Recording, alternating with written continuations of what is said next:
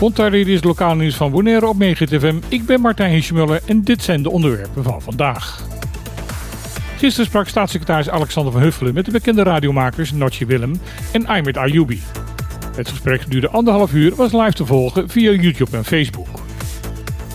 De vragen die de bewindsvrouw werden gesteld waren voornamelijk afkomstig van kijkers en luisteraars die via een WhatsApp konden worden gesteld.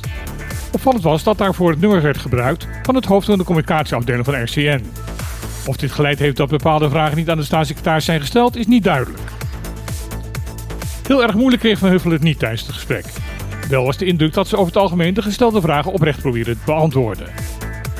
Ze stelde dat het extra onderzoek dat de commissie Today momenteel uitvoert van essentieel belang is om het gat te kunnen bepalen tussen wat mensen in de best nu ontvangen per maand en wat ze echt nodig hebben.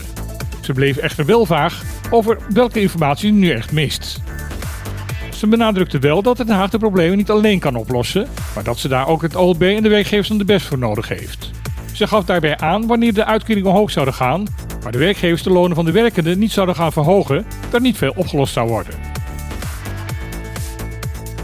Volgens de cijfers van het Centraal Bureau voor de Statistiek is de bevolking van Caribisch Nederland het afgelopen jaar met 1692 personen gegroeid. Dat is een stijging van 6%.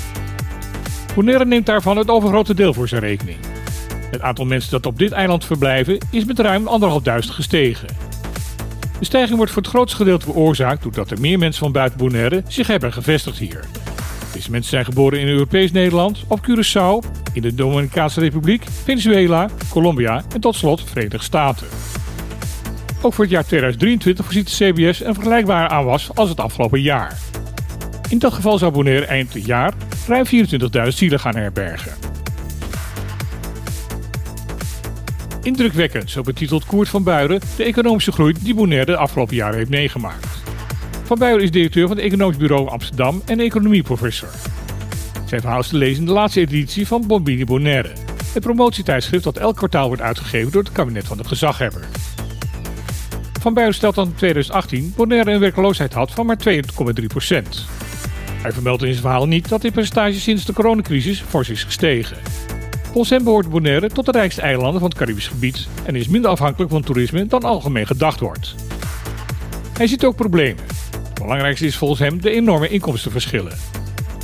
Hij rekent daarbij voor dat de werknemers in overheidsgerelateerde banen bijna twee keer zoveel verdienen als mensen die werkzaam zijn in de vrije marktsector. Dat moet volgens hem veranderen. Er zou volgens hem ook meer aandacht gegeven moeten worden aan het eigen verdienvermogen van Bonaire.